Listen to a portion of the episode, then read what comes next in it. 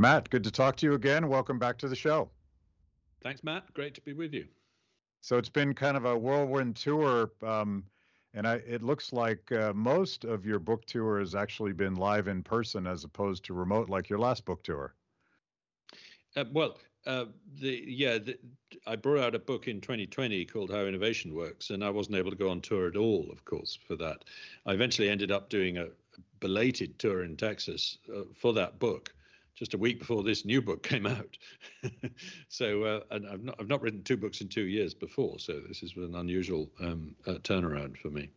Yeah, I looked it up, and you were actually on this show about exactly a year ago promoting that last book. So it's uh, I, I, envy That's your right. product I envy your productivity, but maybe the lockdown itself had something to do with that. It certainly did. Uh, you yeah, know, a lot a lot fewer parties to go to. yeah, so I was and and maybe that's a good thing in and of itself. Um, so the the book we're talking about today, and I want everybody to get this book because I, I found it honestly um, a substantial but easy to understand for the layperson explanation of all of these debates that we're having about the origins of COVID. Um, and I've I found myself having to become an amateur expert on these subjects because it um, since the beginning of the lockdown, um, the reaction, the government response to the lockdown, has very much gotten into um, my business, which is economics and and and how we how we keep people fed and and these these other important issues that that a lot of epidemiologists don't seem to care that much about. But the book is called Viral: The Search for the Origins of COVID-19, and um, talk a little bit about your co-author, Dr. Alina Chan, because I discovered her independent of you, like I think a lot of people did, because she was offering me so, some helpful explanations as to as to why maybe the the wet market story about the vi- the virus didn't make perfect sense. Yeah, well, I first came across her when I read a paper that she and two colleagues had written saying that this virus seems to be surprisingly well adapted from the start to infecting human cells, unlike the SARS virus. Uh, it's not genetically evolving as fast as you would expect in the early years, uh, early months of an epidemic. And I contacted the authors of the paper, uh, I got a very, very interesting reply from uh, Alina Chan. And um, uh, it was around that time that the Chinese authorities announced that they didn't think the wildlife market in Wuhan was anything other than a super spreader event. They couldn't find any infected animals there, so it was likely that what happened is that people infected each other in that setting. And uh, so uh, both these things uh, came together in my mind to make me think, well, hang on, maybe I've a bit been a bit hasty in dismissing the uh, theory that it came from a lab leak, and uh, just because uh, virologists have told me to dismiss it, went back and looked at their arguments, realized actually they were very weak arguments, so I began to get interested. And Alina Chan turned out to be a 32 year old uh, postdoc at the Broad Institute of Harvard and MIT, um, a terrific genomics expert unbelievably energetic and indefatigable in terms of going through documents and looking up stuff. And around the same time that this was happening to me, she was getting more and more intrigued in this question, and she felt it was an important question needed looking into. I came to rely on her uh, very heavily in terms of judging whether a piece of information was good or bad, whether it was reliable or not reliable, um, uh, whether it was important. And eventually, I I began to decide that somebody needed to do a book length treatment of this topic because there's no way you can cover all the strands in either a tweetorial or a, even an essay or an article. Uh, there needed to be a book. Um, and I took a chance and I wrote to this brilliant young postdoc and said, Do you fancy being a co author? I've never written a book with someone else before. We're on the opposite sides of the Atlantic. We've never met. Won't be easy, but I think it would be worth it. And to her, I, I mean, she was mad to say yes, but she did. and um, uh, uh, less about a year later, here we are. We've we finished. I, I wrote the first draft. She wrote the second draft. Um, we then wrote a couple more drafts each. You know, there was a lot of to and fro, a huge amount of sharing of information and data, and uh, you know, arguing over words and paragraphs. And uh, eventually, uh, we got the book out uh, just a couple of weeks ago, and we met around the same time for the first time. And it's been an, an absolutely wonderful experience, except for the fact that it's about a really horrible thing, which is millions yeah. of people dying as a result of a dreadful virus spreading around the world.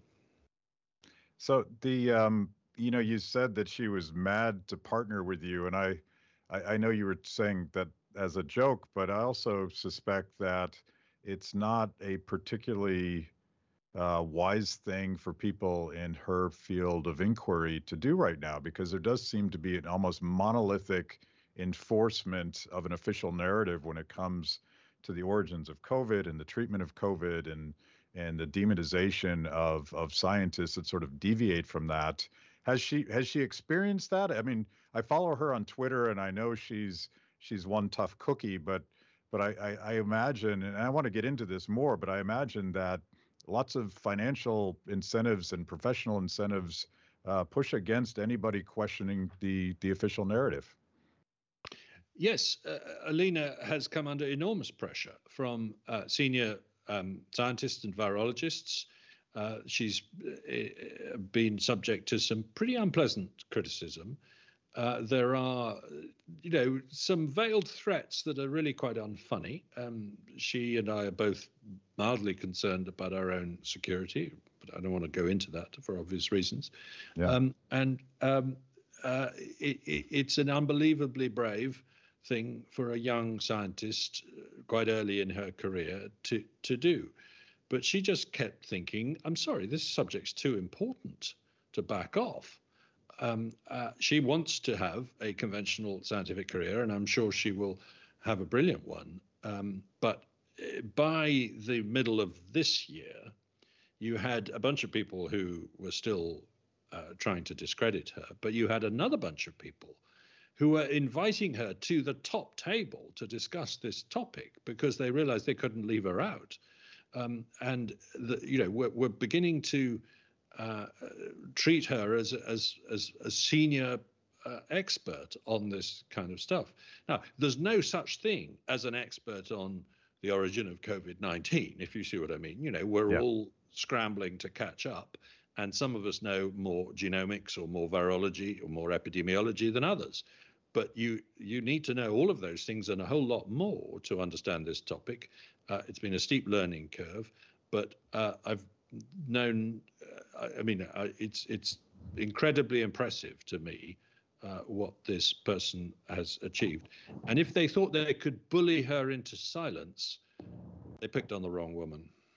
Yeah, it it uh, it it, it, it just, just dawned on me that it reminds me a little bit of some of the heroes in your last book on innovation, pushing against the conventional wisdom, and and ultimately um, becoming almost heroic by by persisting against that. And and that that to me is like how science is supposed to be, right? Absolutely. Uh, the, the, uh, pretty well all great scientific ideas start out espoused by heretics who are persecuted for pursuing them. You know, Charles Darwin being an obvious one. Um, uh, but uh, that doesn't mean that all heretics are geniuses. Quite the reverse. You know, most of the mavericks who say they've got a brand new scientific idea are talking nonsense.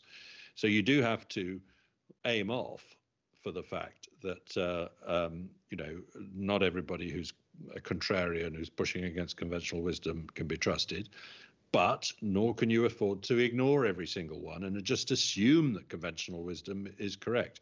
Um, uh, and um, uh, yeah, the the um, it was Richard Feynman who said, uh, "Science is the belief in the ignorance of experts."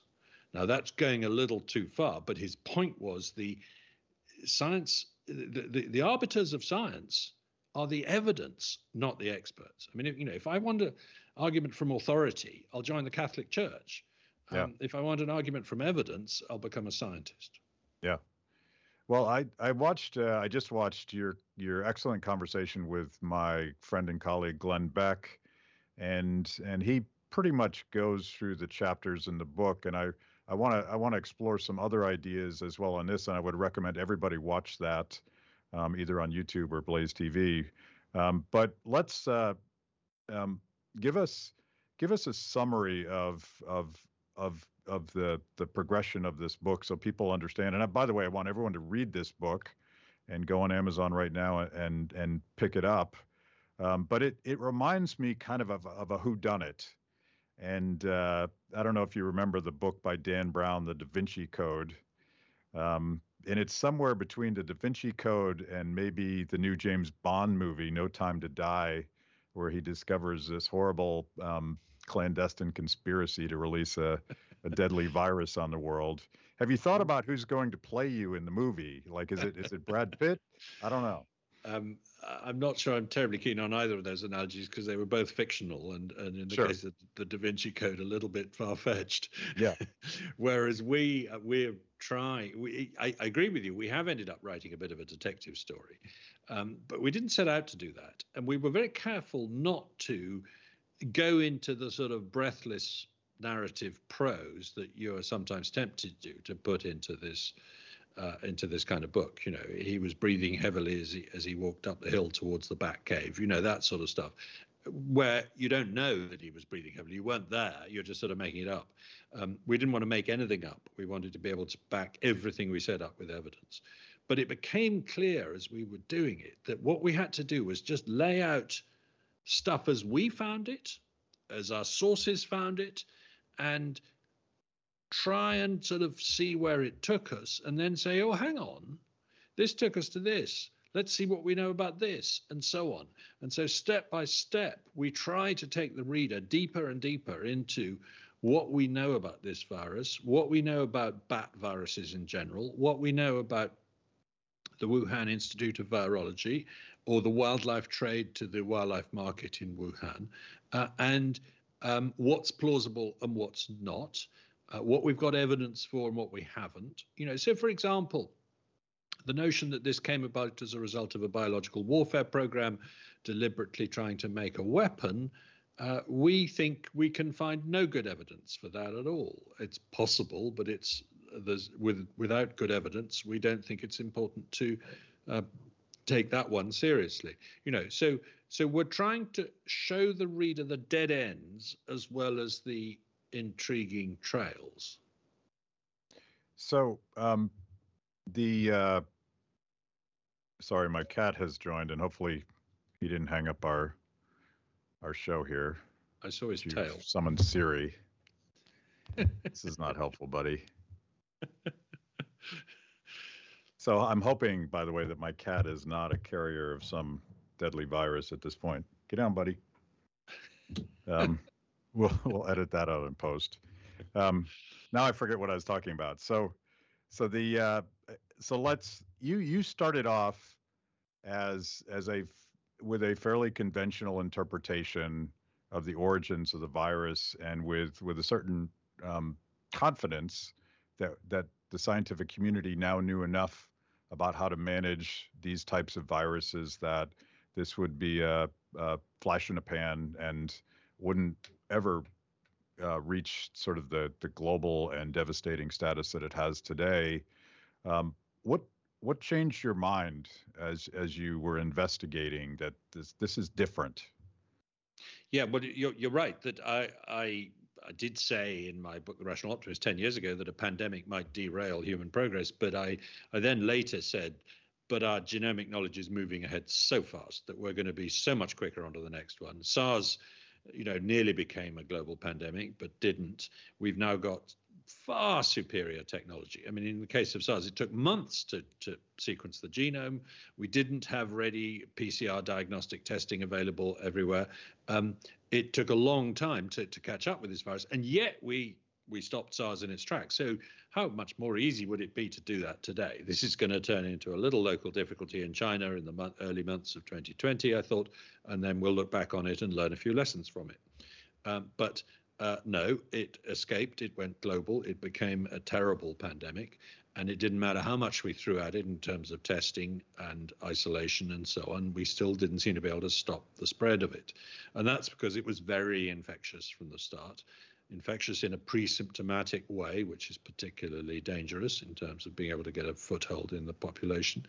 Um, and uh, that's one of the features that is a bit surprising. If this thing has been spending half a million years infecting bats with their very different cells and their very different molecular receptors, how come on its first encounter with human beings, it can spread like wildfire through us. How come it uses the so called ACE2 receptor on the surface of our respiratory cells uh, as if it has a key to that lock? Um, and that's one of the questions that Alina in particular asked early on. Why is this virus so well adapted to human beings? And it's one to which there is a very disturbing answer and that is that the, the, the bat viruses that it's related to do not live near Wuhan. We know that. Bats have been tested around there. They live at least a thousand miles away, further south. But that there is one group of people who've been going deliberately to that area and collecting viruses from bats on a massive scale, thousands of viruses, and bringing them back to the city of Wuhan and nowhere else because Wuhan is the site of the largest bat SARS coronavirus research program in the world and the site of the largest database of these kinds of viruses in the world, the largest collection of samples of these kinds of viruses in the world. And they've been not only bringing them to the laboratory, they've been defrosting them, uh, trying to grow them in cells in the laboratory, manipulating their genes, swapping genes in and out of different ones to try to find out how dangerous they are, and infecting them into human cells and then into humanized mice, mice carrying human ACE2 receptors. And this is a uh, program of work which was, you know, it had noble intentions. The plan was to, to get ahead of the next pandemic and predict it and avert it. Well, at the very least, it failed in that. It didn't help us predict this pandemic at all. Um, uh, and at worst, it might have been involved in causing it because we know that accidents happen in these kind of labs all the time. SARS has leaked from labs at least four times. Why wouldn't SARS-CoV-2 do so if it was in a lab, given how infectious it is? So we know that um, uh, you you refer to them as humanized mice, and and you you go in great detail with the converse in the book and with the conversation with Glenn. So I won't do that here. Um, that that is a fact uh, correct? Like we we know that that was happening. Yes, yes. Now there are published papers from the Wuhan Institute of Virology saying uh, we have used these viruses to infect humanized mice. And there's one set of experiments they describe in collaboration with the EcoHealth Alliance in the United States, uh, in which they find that by swapping the spike genes or parts of the spike genes between viruses, they are able to generate a virus that has the backbone of the one they've been using all along, but the spike of another virus, also from a uh, bat in southern Yunnan. And that new virus, that chimera as it's called, uh, is up to 10,000 times more capable of replicating in humanized mice. And it is um, uh, much more likely to kill the mice, obviously, as well. So, uh, you know, there is no question that a more dangerous virus was created or engineered during such an experiment, at least once, but probably several times. Yes, in in Wuhan. Is that in Wuhan? That, yeah, okay. no, this work was done in Wuhan. And is is, is that what similar work's been done elsewhere? But sure. m- most of the work on this kind of SARS-like virus was done in Wuhan.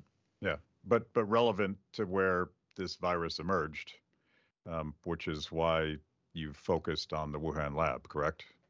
Right. I mean, uh, you know, if um, uh, if if there's a lab studying a particular narrow type of disease in a particular city, and that city is the place where that disease breaks out.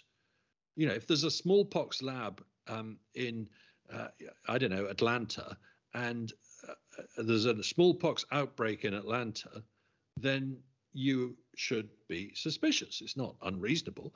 There was a there was a anthrax lab in Sverdlovsk in the Soviet Union. There was an anthrax outbreak in Sverdlovsk that killed 80 people in 1979. The Soviets said, and an international inquiry agreed with them, that it was nothing to do with the anthrax lab. And then the Soviet Union collapsed, and uh, some of the scientists came forward and said, actually, it was. We left the filter off the day before, and we know that we contaminated the local area with anthrax. So, um, you know, it's not unreasonable uh, I mean, I think John Stewart put it very well in, in a skit where he said, you know, Hershey, Pennsylvania is where they make chocolate. If a chocolate disease breaks out in Hershey, Pennsylvania, you don't just go, well, it's a coincidence. Are you disturbed that comedians make more sense than um, some of our most senior government healthcare officials on this subject? Well, I'm surprised by how many so called expert people say to me, no, the reason they had a Wuhan Institute of Virology was because Wuhan's where these viruses live. And I can say, no, you haven't read the papers. They tested 10,000 bats in and around Wuhan, and they never found these kind of viruses. Whereas they, they, they did find them 1,885 kilometers away by road in a disused mine shaft, which they visited at least seven times to sample the bats and took them took the samples straight to Wuhan. So, is there a difference between the uh, sort of viral manipulation you were describing in humanized mice and what we're debating in the United States, uh, so-called gain of function research that that sort of turns vi- that would turn a virus into a super virus, so that then you can then try to figure out how to stop it? Is this, is it the same thing? Yes, it's part of the same question.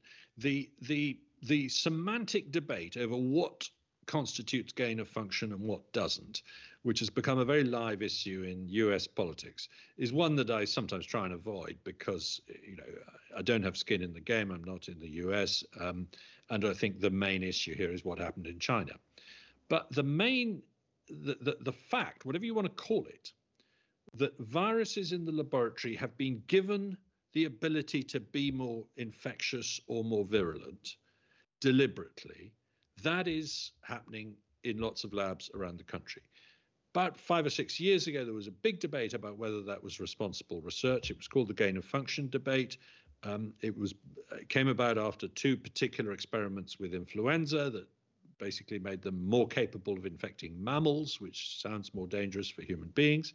Um, uh, and the, the justification for them was that we need to know how close these guys are to turning into dangerous viruses. If we find that it's just a couple of steps, then we need to be really alert. And yes, that is a justification for it. But whether or not this kind of experiment should not have been funded under the current regulations in in place in the United States government funding that's a slightly more difficult issue because, on the whole, um, animal viruses were excluded, projects that already started were excluded, and of course, the US has no jurisdiction over what happens in Wuhan or, or other parts of China. So, um, the gain of function debate uh, can get very political, can get very bogged down. But yes, the kinds of experiments we're talking about, having been done at the Wuhan Institute of Virology, are by any reasonable definition gain of function experiments. Some of yeah. them, not all of them, of course. Yeah, and it's and that that is particularly relevant going back to one of the very first points you made.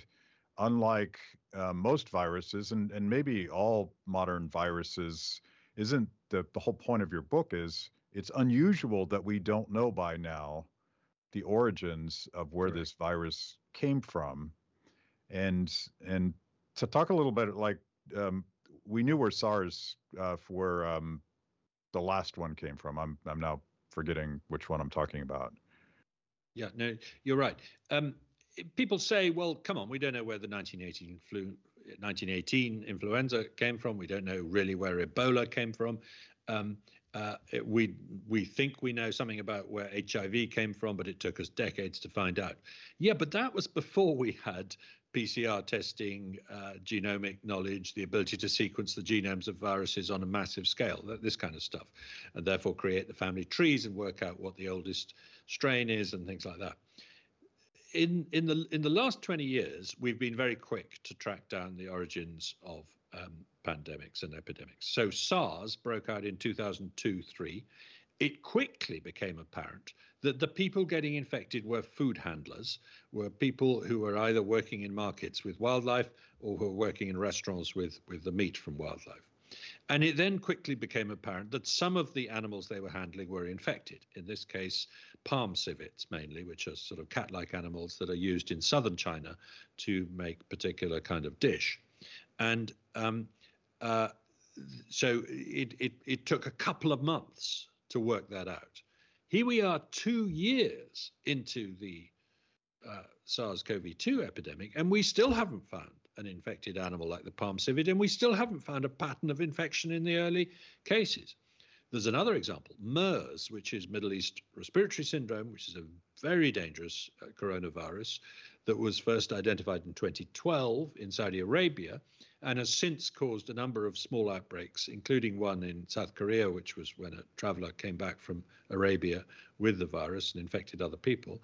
Um, and these outbreaks are always easy to trace. You can work out who was the first person to get it. In the case of MERS, we know that on the whole, people catch it from camels. Um, so camel farms in Saudi Arabia are where the, the index cases usually work.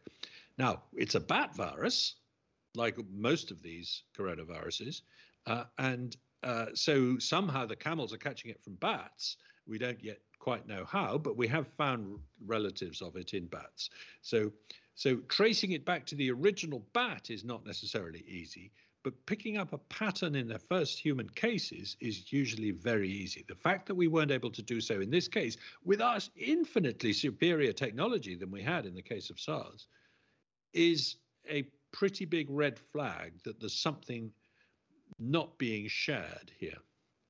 That I mean that in and of itself is a red flag, but the reaction from um, I'll call it, uh, you, you would never use this phrase, but I'll call it the pandemic industrial complex.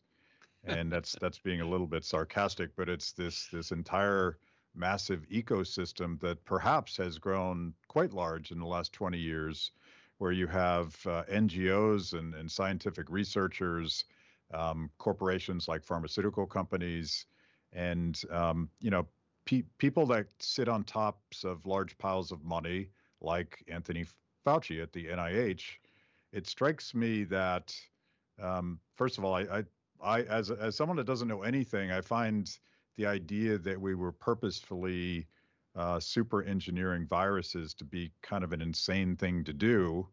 Um, but it it's it it surely started off as a as a good intentioned way to keep us safe. But there's also like a financial insane incentive, as as as Peter Daszak at Eco Health Alliance has proven. Like, if you're raising tons of money to do this stuff, let's do more.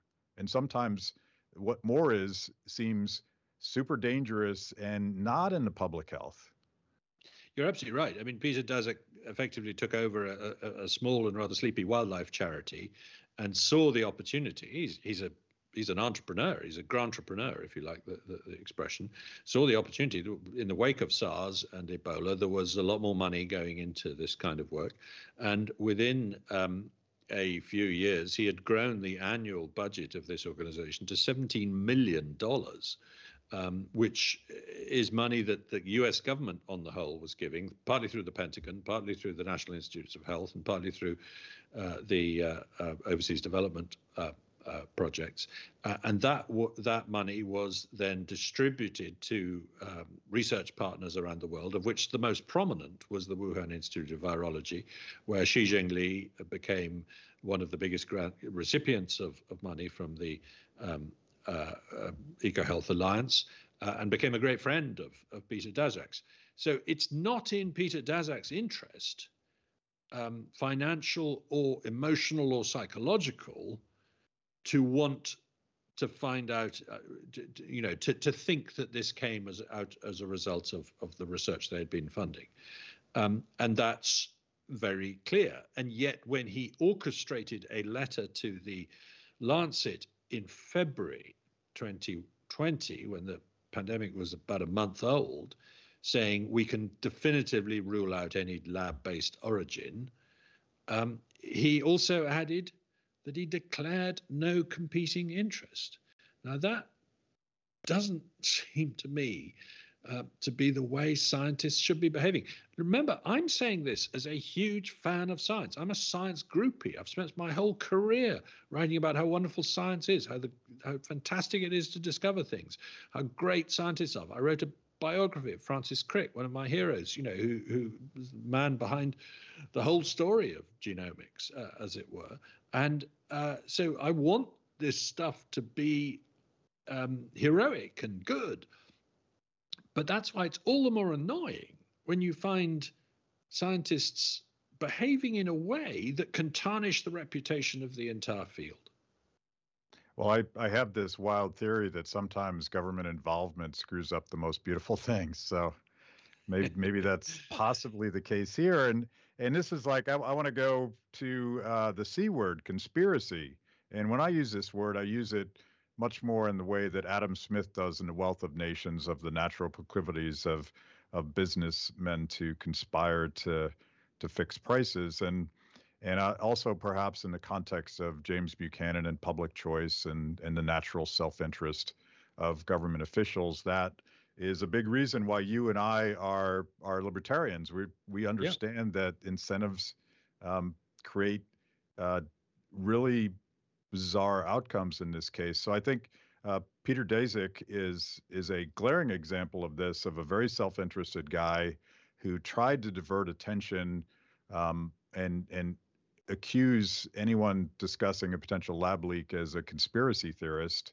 Um, well, he's he's the conspirator in this story, and and he is just acting in his own financial interests. And I think I think the the boom in in federal funding of this kind of research creates all sorts of problems for science and truth seeking and and perhaps um, from my point of view is is creating dangerous unscientific outcomes. I don't know. How far will you go on that stuff?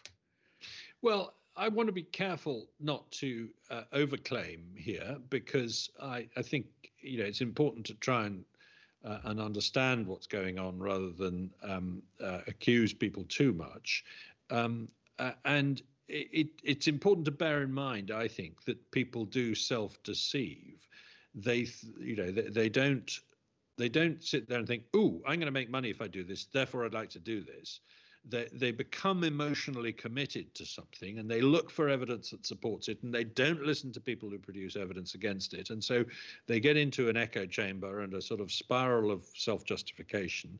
Um, we all do it to some extent, um, uh, which was why it was, you know, really hard in this book to keep saying to ourselves, let's give both sides of the argument. And towards the end of the book, we give we give as strong a case as we can that it's not a lab leak, that it's a market uh, event, and then as strong a case as we can that it is a lab leak. You know, we, we pretend we're an attorney facing a jury, summing up a case in as strong a way as we can. And, you know, I can read those two chapters and convince myself of either way actually while reading them you know so it's it's it, it it's important to try and remain open-minded like that um, uh, Peter Daszak and his colleagues did set out with good intentions. You know, n- nobody is accusing them of, you know, trying to start a pandemic.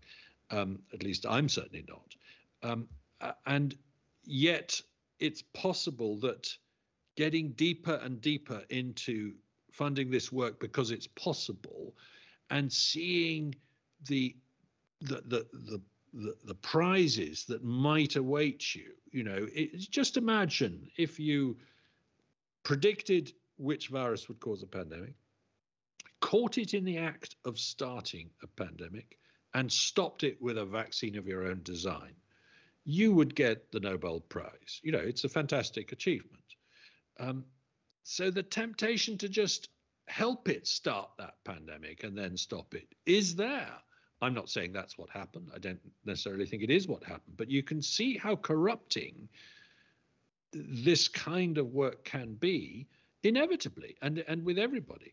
And there's been a huge closing of the ranks uh, in virology, including some people who a few years ago were criticizing this work and saying this isn't going to work. You're not going to be able to predict the next pandemic with this.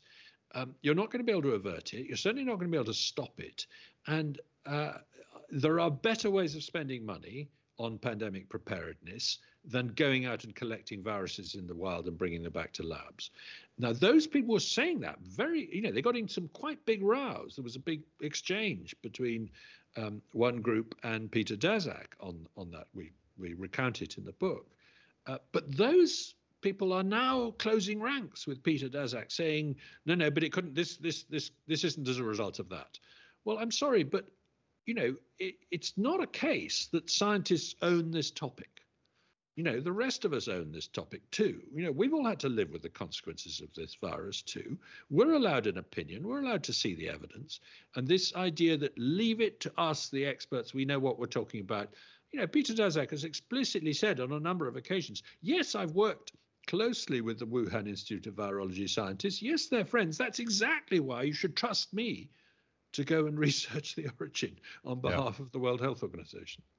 It it strikes me that, and and this gets to an obsession I've had for a long time, going back to when I worked on Capitol Hill during the Republican Revolution. There was this almost religious faith in scientific research. Therefore, the government had to dramatically increase the investment in scientific research. And it strikes me it strikes me that that all these decades later, we've essentially created a cartel where even if Anthony Fauci and the NIH are only um, some percentage of your funding, it still probably emerges as a as a good housekeeping seal of approval, a signal to everybody else that that is a legitimate source of investment, and and the result of that is there's only one paradigm allowed. It's the one that's funded, and I feel like that's kind of what we're looking at now. They're they're circling the wagons because they all have the same funding sources and they can't possibly deviate from that story. Uh, this is a common problem in science. This doesn't just happen in virology. It happens in in a lot of areas uh, through the peer review system, where where basically it's, it's more like PAL review. You know, you you you you give your chums grants and you deny grants to people you don't agree with and don't like. And the more power you get, the more you can do that. Um, now, you know, I'm not saying anything new there. We all knew that was a problem before this pandemic. Um, scientists admit that's that's a problem, uh, but they uh, also, you know, they need to keep out the absolute nutters. You know, you don't want to um, give a grant to a man who says he can prove that the moon is made of cheese um, uh, because it's a waste of money. But at the same time, you end up turning your back on, ignoring people who have a slightly different angle. You know, if you take the case of uh, Barry Marshall, an Australian scientist who said to the world authorities on stomach ulcers, I think you're reading this all wrong. I think all the enormously lucrative drugs you've developed uh, based on the theory that it's caused by excess acid in the stomach are wrong. And I think that it's caused by a bacterium. Stomach ulcer is caused by a bacterium called Helicobacter pylori. Um, please give me a grant to investigate this possibility. He was, you know, drummed out of polite society at uh, ulcer, conferences and things like that. You know, he was given no grants, blah, blah, blah. And he eventually had to resort to self experimentation. He swallowed a flask of Helicobacter pylori, got excruciatingly painful stomach ulcers, swallowed a glass of antibiotics, and cured them. And he then managed to persuade someone to let him do this experiment with other people. And eventually the world sat up and took notice but not before he, you know, his heretical stuff ran into enormous resistance. And you know, there's a, there are drug companies involved here making gazillions out of um, anti-ulcer drugs, whose income streams pretty well dried up overnight. So they did not want to hear this. Something similar has been happening in Alzheimer's research recently, where you know one theory, the the, the plaque theory, has been dominant, and others who've said, no, I think that's a symptom, not a cause of this disease, uh, were simply not allowed to um, get any of the money or any of the attention or any of the spots in the journals or at the conferences. So it is a problem. Science does become a priesthood very easily, it becomes dogmatic. The way it keeps honest is by having different centers. Science has accidentally become a very dispersed and fragmented thing that happens in lots of different universities around the country. Uh, and that way, Professor A challenges Professor B um, and says, I think you're talking complete nonsense. Um, and eventually he gets to make his point. So, what spooks me is when scientists, wherever they're based, all start um, drinking from the same trough, echoing the same uh, stuff, and insisting on what they call a consensus. Well, it, this reminds me of uh, now somewhat infamous defense that Anthony Fauci used. I think the second time that that Rand Paul sort of beat him up a little bit in a Senate hearing, where he's he's backed into a corner. I think he's on CNN, and he says, um, "Frankly, any criticism of me is an attack on science itself." And that yes. that would be sort of the apex of the high priesthood version of science and it's it's it's fundamentally anti-science because because science is i think it should be based on on humility questioning experimentation and competition as you've laid out in numerous of your books and and now it's like any question is is is heresy I can't remember if it was in this interview or my previous interview where I quoted Richard Feynman to this. Did I, was, was that just a few minutes ago or is that an hour ago? I can't remember. Uh, but well, if if it was, do it again. I'll do it. Good. Uh, well, Richard Feynman said science is the belief in the ignorance of experts. Yeah. Now that's arguably going a little bit too far, but uh, but what he's saying is that uh, the arbiter of whether something is true in science is the evidence, not the expert. Um, if I want to uh, use arguments from authority, this guy has the right credentials, this guy is senior to me, this guy knows what he's talking about, um, therefore he's correct. If I want to use those arguments, I'll join the Catholic Church, frankly, because that's the way that's set up. But yeah. if I want to use the argument, um, I don't care how senior he is, I don't care how smart he is, uh, I don't care how many friends he's got, um, the evidence suggests he's wrong the evidence suggests he's wrong, not I suggest he's wrong, the evidence suggests he's wrong, yeah. then that's science. So I want to I want to um, visit um, a term that that you surely know well, uh, scientism, and particularly Hayek's critique of the misapplication of of the practices of the natural sciences in the sciences based on human action, and and it strikes me that this virus in a fundamental way has sort of blurred the line between between these two practices and perhaps there was never a bright line between uh, so-called science and and uh, I'll call it politics, but I don't mean voting for people. I mean public policy and, and government responses to things. And I'm, I'm I want to go back to something that you did that was quite heroic. You're you're a member of the House of Lords, and um, um, to me, that's sort of like the Senate. I know it's fundamentally different, but for Americans who don't know what the House of Lords is, that that sort of makes you the Rand Paul of of the UK. I don't know if you like that comparison or not. it's fine. Uh, Rand Paul has a much bigger salary, a much bigger budget, and, and much more power than, than I have. There, there, are there are many more lords with much less power. So it's it's a it's a great big sort of think tank stroke committee, the House of Lords. But you had a chance, uh, like like Rand Paul has had a chance to question Anthony Fauci. You had a chance to question Neil Ferguson, um, and yes, people I that did. watch, yeah, people that watch my show. I've I've spent a lot of time talking about the Imperial College model, um, but it's like one thing I learned from uh, um, somebody else was that Neil Ferguson is not an epidemiologist, although he claims to be. He's a physicist, and it strikes me that many aspects of of the Imperial College model looked more like um, an experiment in in in physics than it did in in virology or human action. Yeah, my I have a big problem with modeling generally. I think modeling as a branch of science has been overclaiming uh, for years, not just in epidemiology, but in economics, uh, in uh, climate, in lots of areas. Uh, you know, there's lots of good science in these areas. There's lots of good data collection and analysis, but the the the the, the fitting of a model, um, trying to describe in mathematical terms what's happening within a complex system, uh, is a very tempting and enjoyable thing to do, and sometimes it's illuminating. But when you use it to forecast what's going to happen next, you nearly always fall flat on your face, in my view. And that's because these systems are much too complicated to um, uh, to to be boiled down to mathematical formulas.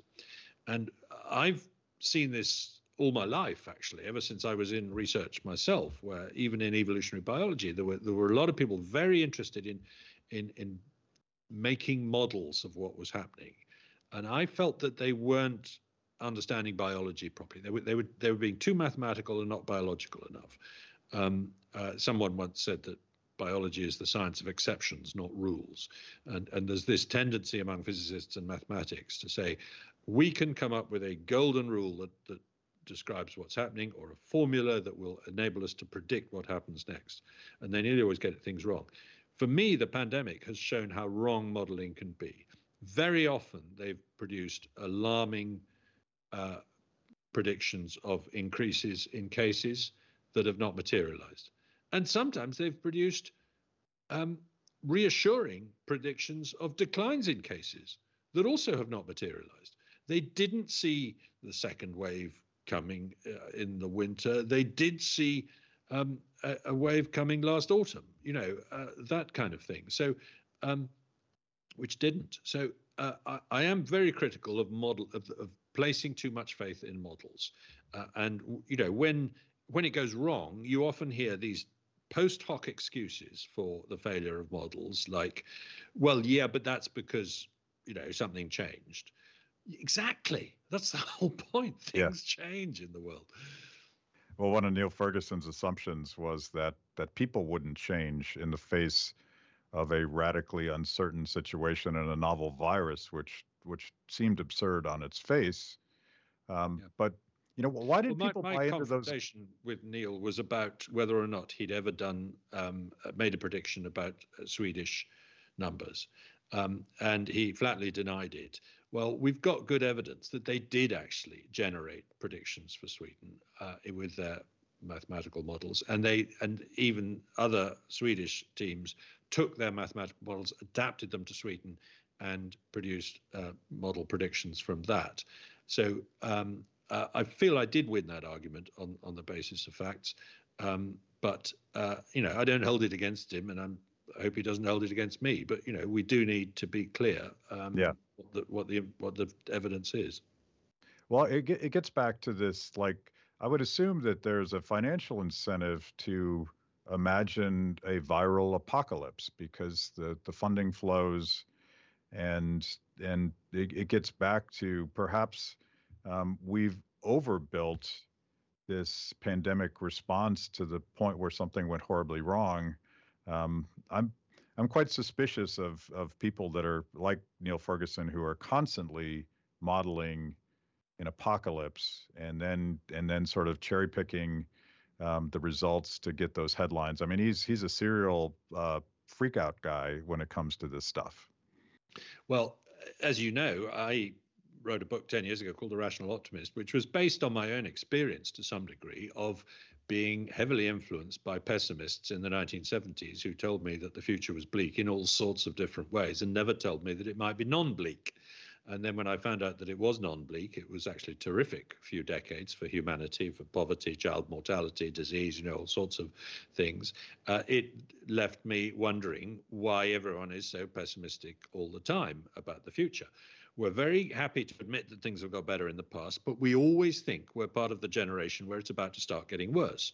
We said that in the 70s. We said it in the 1830s. You know, I, I found these quotes from Thomas Babington Macaulay making this point uh, 170 years ago.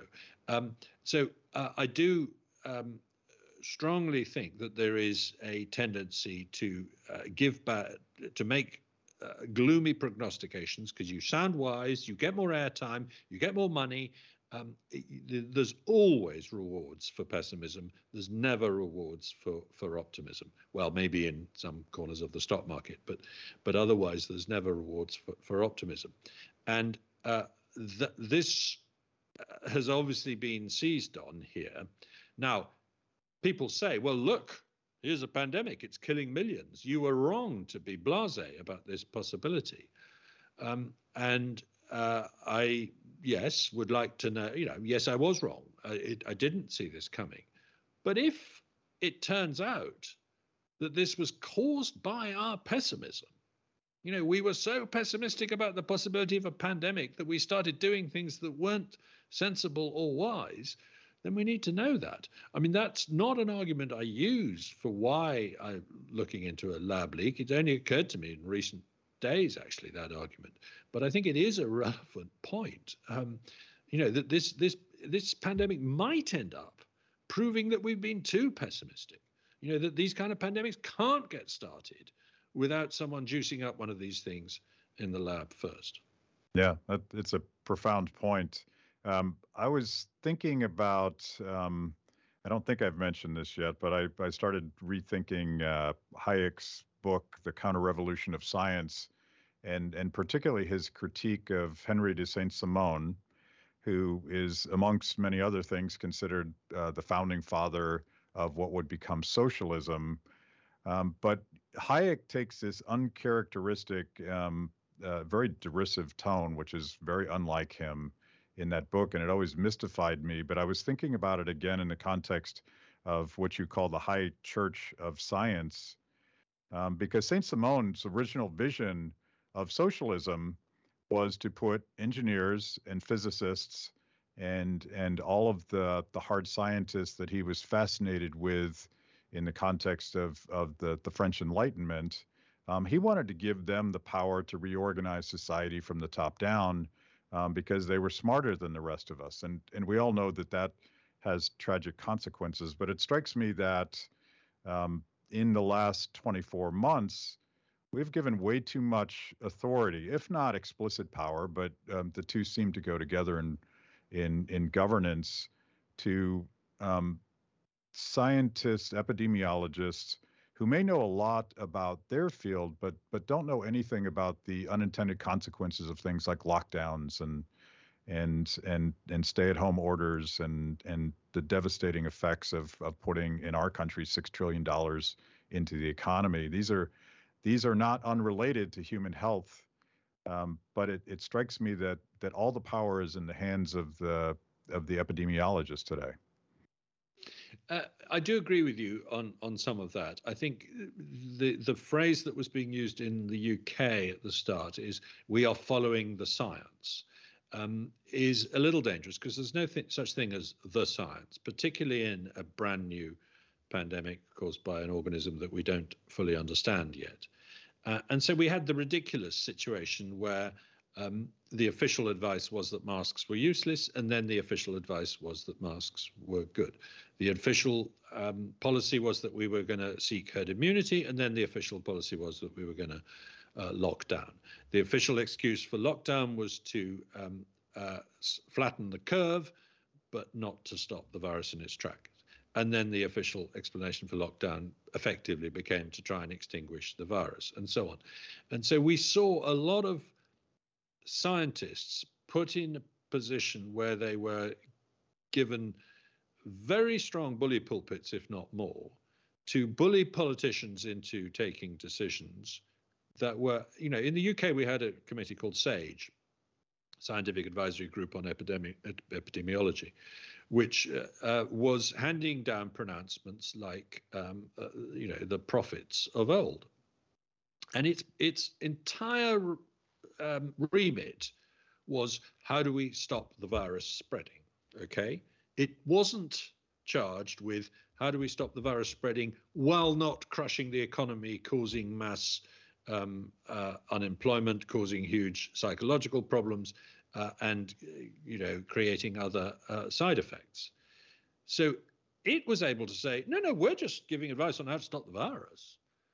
But if the politician said, well, I think Sage is wrong on that because um, they haven't taken into account the side effects of that policy, then the journalist would come straight back. Ah, so you're trying to question the science, are you?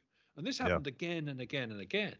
And I, I think it was a, um, uh, I think we have tested the limits of technocracy uh, in this pandemic, and it's time we we we rethought it. And that's not to criticise the individual scientists; they did a, as good a job as they could. The model is accepted, where I have criticisms that I've voiced earlier.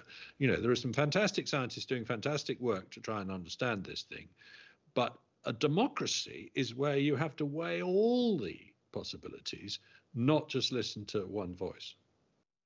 So I, I know you got uh, just a little bit of time left, and I want to I want to go to the epilogue because I, I, would imagine one of the frustrating things about writing a book on this subject is that things have already changed since you went to press. Absolutely. And and you talk about there's this quote at the end about burden tennis and how the burden of proof is passed back and forth.